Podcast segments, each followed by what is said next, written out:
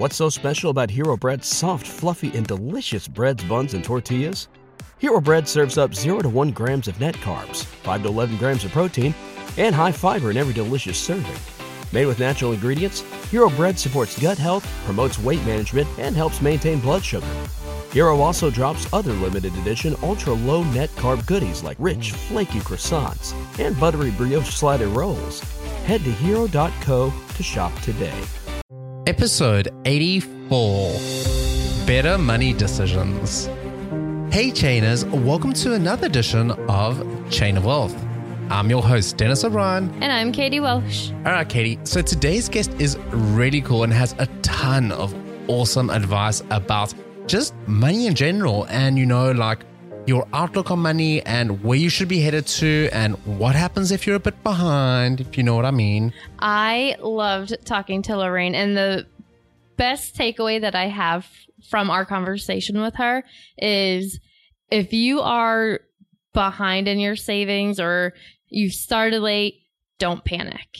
Yeah, and I think that that's huge. And that's really nice to hear from somebody who actually knows what they're talking about because you do panic when you look at your accounts and you look at your net worth and it's either not very high or even in the negatives. Like, that's not a great feeling to be in. And to hear somebody say, it's okay, you can fix this is huge. Yeah, it's it's definitely quite easy to panic when you sort of look at where should I be you know, and like all those graphs, and it's like you should have saved this amount by this age, and you're like, I'm nowhere near there. I'm not even close. yeah. Yeah. So sort of knowing that things can be okay, and you know, you just have to adjust things around, and it's not as big of a change as you probably think it is.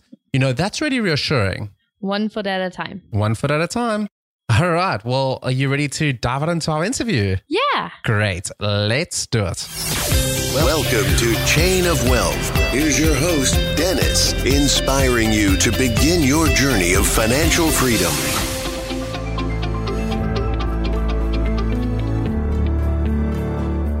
Hey, Chainers, welcome to another edition of Chain of Wealth. Today we have Lorraine Ell with us. Lorraine is the CEO of Better Money Decisions and Better Insurance Decisions. As a co owner of Better Money Decisions, she is excited to continue her long career as an investment professional, which started when she worked in the 1980s as an advisor with Drexel, Burnham and Lambert, and J.W. Charles, and as a co owner of a registered investment advisory RIA firm. Welcome. Hey, how are you? Well, I'm just great. So glad to be here. Thank you so much for having me. Yeah, of course. So, real quick, I know you have two different businesses. Can you tell us a little bit of like your mission statement and what your goal is for each of them? Well, you know, we are primarily a registered investment advisory firm, and we really work with people to um, achieve what they want in life. Our our mantra is what's money for but to live the life you want and it's uh, what we do is help people get there help them figure out what they need in order to accomplish that and to really have the kind of life that they're looking for and it's never the same for two people I can That is definitely wholeheartedly true. wholeheartedly agree with that. And what is the point of having any money if you're not living the life you want? It's kind of like the saying like money doesn't buy happiness. Well, you know, that's so true. And I think that people lose sight of what they really want out of life and they get caught up in some kind of spending or they think they need this or that. And really, that doesn't get them anywhere where they'd like to be in the future or even living their lives as they are now. So, you know, it's important to keep kind of and, and part of what we do with our clients is bring them back into, you know, wait a moment, does this really help you live the life you want? Or is this, did you get kind of off the, off the path by uh, being attracted by a shiny object over in the distance? Um, it, you know, that kind of reminder really makes what we do uh, have value to the clients and makes it very effective. And shiny object syndrome is definitely a real thing for a lot of people. oh, it is. It is. I know we see it. We see overspending and we see people kind of uh, getting all involved in something that really isn't what they really want to do or what they what they want their lives to be. So it's it's something that I think we all do this though. We we see another person doing something with oh that might be fun that that might be a good thing to do, but we really haven't thought it through enough to to know is it really part of us or not. That's definitely true. And talking about people that have gone off the beaten track, so to speak, a little bit, what are some of the steps that you would recommend for people that have sort of gotten a little bit behind in their savings for retirement? Well, first of all, don't panic because there are things that you can do to help yourself into the future, even if you're a little behind in uh, the amount of savings that you have. I mean, there are lots of ways that you can handle a situation like that, including working more, uh, making sure you're upping your savings now and into the future. I mean, every dollar saved now just compounds into the future, and you need to start wherever you are. Take that first step and make a commitment to do that. So I think it's more of a almost a, a mental or emotional exercise than it really is almost a financial one. It's nice to hear you say, like, first thing, don't panic. Because I think a lot of people, when they hit like later 20s or like early to mid 30s, and it kind of just hits them like, oh my goodness, I am a wreck and I haven't saved like I should. And then that immediate panic sets in and they are, they know they're behind, they don't know what to do. And like that I don't want to be like graphic or anything, but like the feeling of just like throwing up just consumes yeah. your life. And it's, it's nice to hear somebody who's a professional say, don't panic and it will be okay. And there are ways to fix this. There are ways to fix it. And I think that, you know, try and remove yourself from all the expectations that you hear from the experts. You know, there a, a lot of folks say, "Oh, you have to start saving in your early 20s or you're never going to be able to reach." That's just not true. We see a lot of folks coming in in their mid 40s and even early 50s. I mean, after all, those are usually your high earning years. And they manage to, to really kind of step up the savings and put together enough to retire at, say, their late 60s or maybe up till 70. It's, it's surprising what you can do even in a relatively short period of time.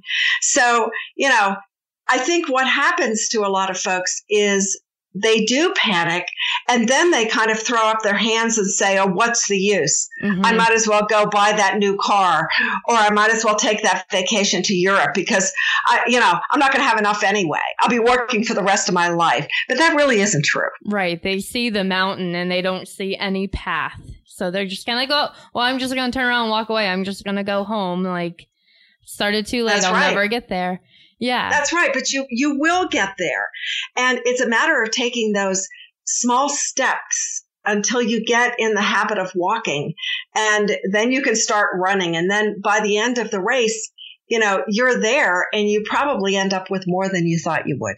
Yeah. So, well, you talked about some steps. What are some of those steps that people can first start to take, uh, especially if they have no clue where to start? You know, I think one of the biggest uh, issues that especially younger people have is the panic over student loan debt, oh, which which is just a uh, just a drag and a drain on everything that you're trying to accomplish in life. But I think that you know it's important to put that aside, pay what you can, but don't forget about paying yourself as well. That's critically important. So if there is a 401k where you work, absolutely take advantage of that, especially if they match.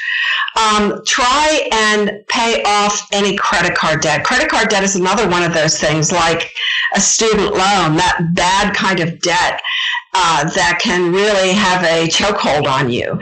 So it's kind of good. First of all, don't put the stuff on credit to begin with.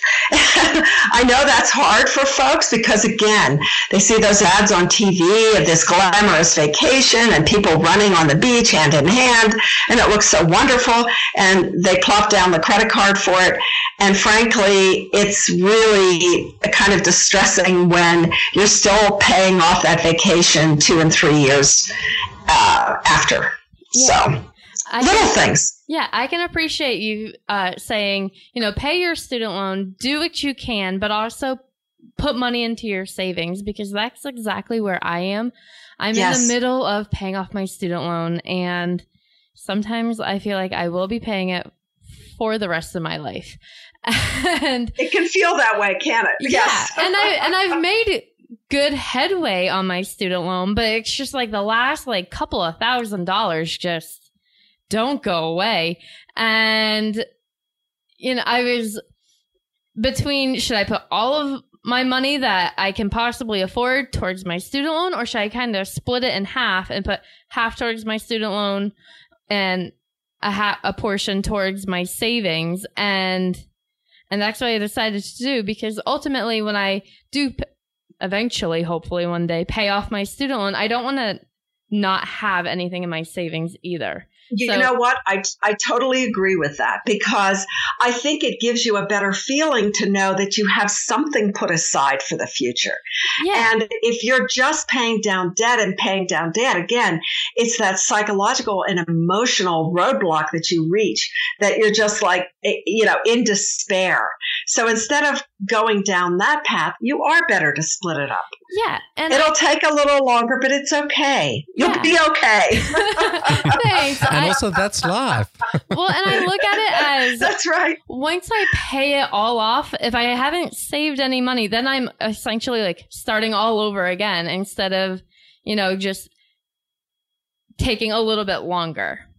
And that's yeah, kind of how I came about my decision as to what to do with it. And I've been really happy with with the decision so far you know, if you invest that money that you're putting away in a nice, well rounded portfolio with lots of diversification and a risk level that's appropriate, uh, that will start really growing especially if you have, you know, 10, 15, 20, 30 years ahead of you to save, then you can see that increase in the size of the portfolio, which is very encouraging.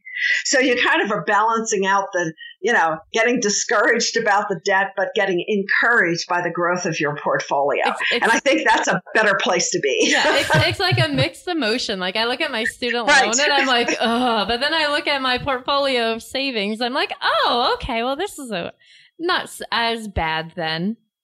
Right. I totally agree. it's like a little bit of a battle between the, your returns versus the interest that you're accumulating. Yeah. sure. Sure, it is. But you know, so, you need to, if you're going to treat yourself, treat yourself with a nice savings amount yeah. because that feels pretty good at the end of the day. That's right. true. and it's something that you have forever. Whereas like a new outfit or, you know, your manicure that's going to be gone in two weeks anyway. Like, that is correct. That's how I, that's how I have tried forcing myself to look at it. I only get like manicures or anything done like that when I have like a special event to go to or something like I need to have my nails done. I can't look like a cave woman. Um, well, you, and then, yes, no, I totally understand that. yeah. I um I'm writing something right now about what the wealthy do with their money. And for the most part they're pretty frugal. Mm-hmm. If they want that money to last, they have to protect it. And they kind of look at money as is is if I go out and buy this, is this something that's going to make me money in the future? And I think that's a good way to look at it. You know, yes, you need your you need to have some self-respect and have your nails look good when you have an event to go to, but when you're just working on a day-to-day basis, it's probably not that important. And so it's a good way to kind of balance out your life and to make sure that what you're uh, investing in is going to have a return for you in some way or the other. That reminds me a lot of the book uh, "The Millionaire Next Door." Me too. You know, and That's exactly sort of the millionaires are not the people who you think they are. They're the people yeah. that are living a modest life. You know, they're not living above their means. And I think it's so easy for people to sort of look at people that are spending money and assume that they're well off. And meanwhile, it's the people that are being a bit more conservative that are the ones that are actually going to stay wealthy. Well, you know, we see more and more people nearing retirement with pretty substantial credit card debt. And it's because they have been trying to live a lifestyle that they really can't afford. And, uh, you know, I would caution all of your listeners not to do that and to try and avoid that as much as possible because that's a terrible burden to carry into uh, the future when you're no longer adding to your net worth or, or have any income coming in other than what your portfolio can support. Definitely makes sense. So you have this whole section on your website about what to do when you're suddenly becoming wealthy. So first of all, what a dream! Like I think everybody, everybody, like kind of just sits at work sometimes and it's like, man, if I were to win the lottery, and you plan out literally everything that you would do. I think every single person does that. Yeah, no, definitely. so too. Especially when you see so, those big Powerball numbers. oh, no kidding. Wouldn't that be wonderful? Um, so, what should we actually be doing when we hit the lottery or sadly one of our like rich uncles or rich aunts or somebody dies and leaves us money? Well, you know, we see this rather frequently where uh, someone is left with an inheritance that maybe comes sooner or later than they expected. And all of a sudden they may have a million or a million and a half in their bank accounts and they're, they're in a state of shock because they've never had to deal with that amount of money before. So again, uh, the first thing I would advise people to do is go find a, an advisor who's a fiduciary someone who has to act in your best interest and never spend the principal. never spend the principal.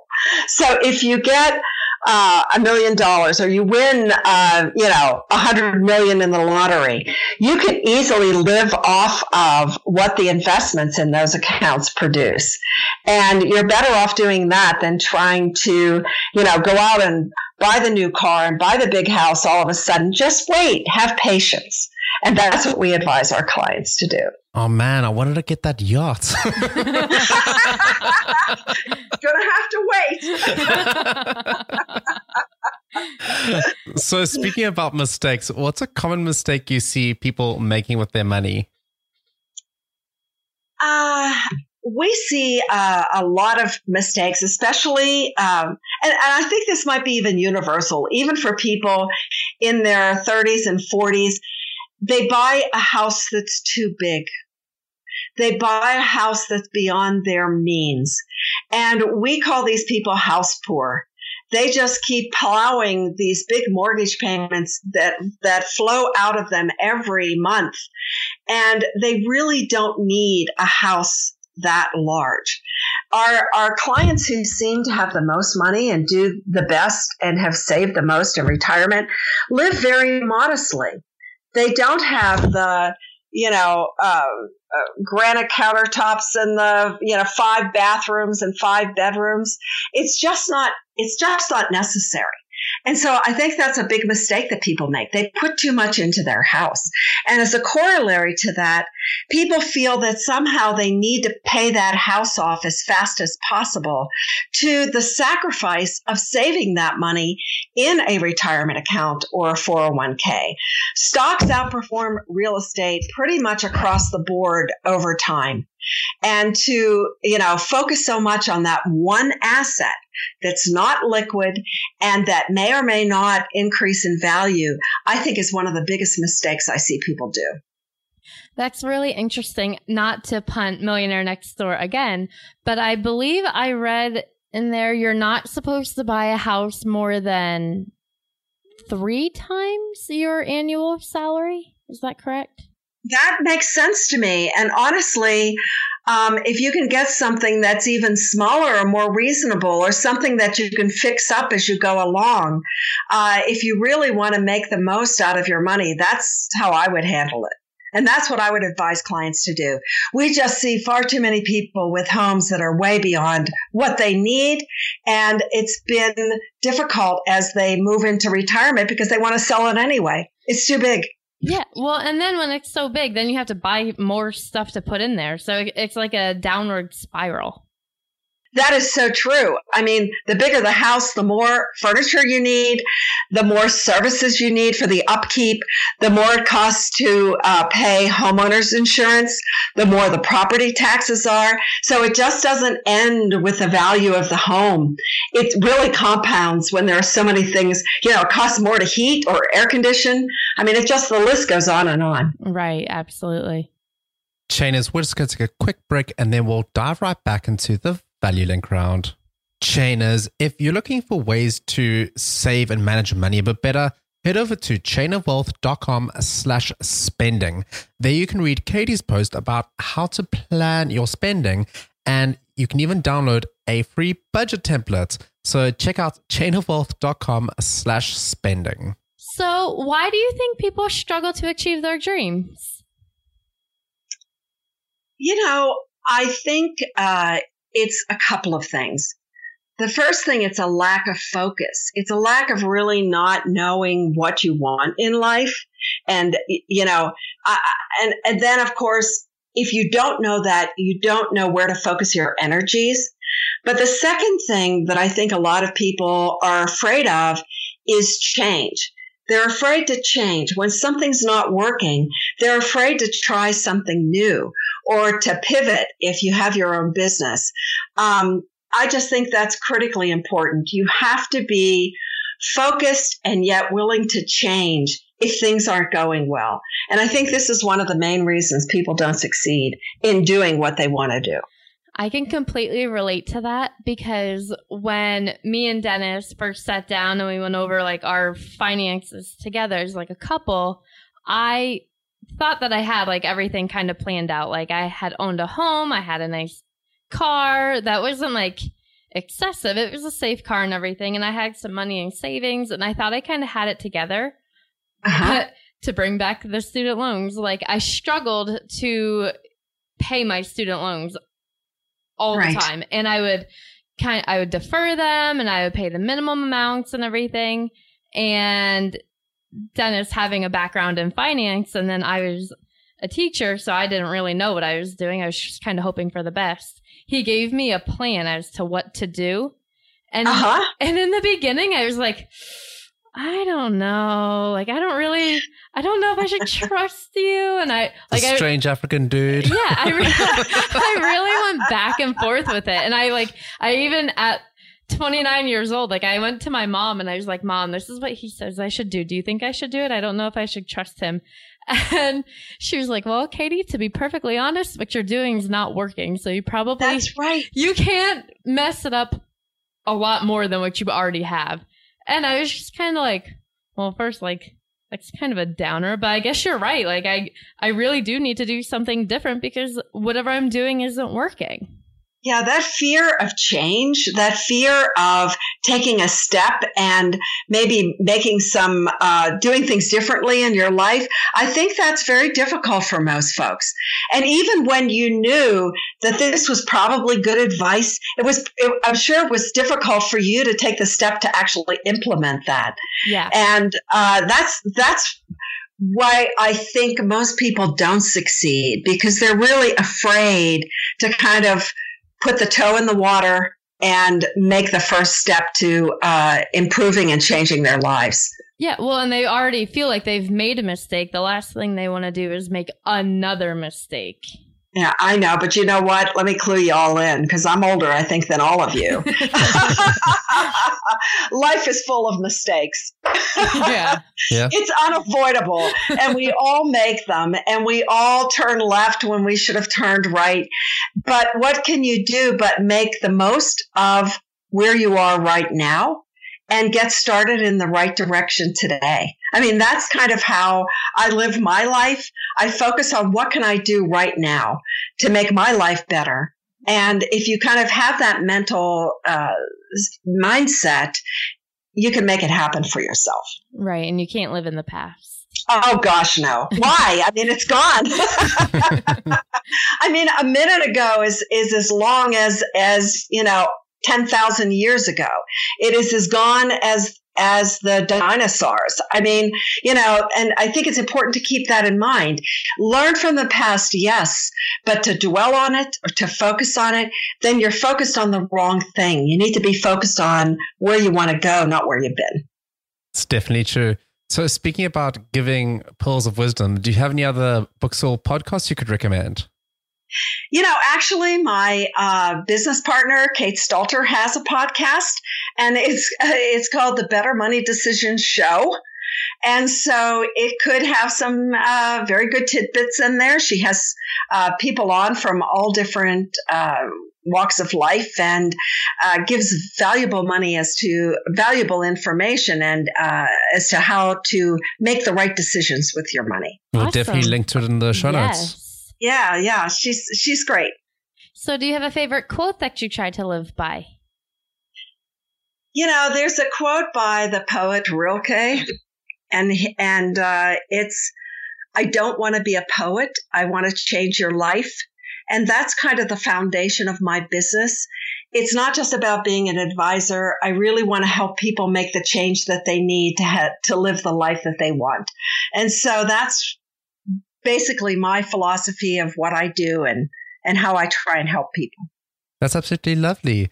Lorraine, we've absolutely loved hanging out. Do you have another last parting piece of advice for our listeners? And then we'll say goodbye. okay. Um, I think you need to spend some time before you think about the money, thinking about who you are and where you want to go. You know, finding that place within yourself. What makes you happy? What gives you joy? And then you can work and you can get the money to work so that you can achieve that life that you want to live. I absolutely love that. Chainers, we've been hanging out with Lorraine Ell. You can check out her website at bettermoneydecisions.com as well as betterfinancialdecisions.com. That one's definitely a winner because there's tons of great content on it. So definitely check them out. Hit her up if you have any money questions. She'll be more than happy to help. Chainers, we've absolutely loved hanging out today.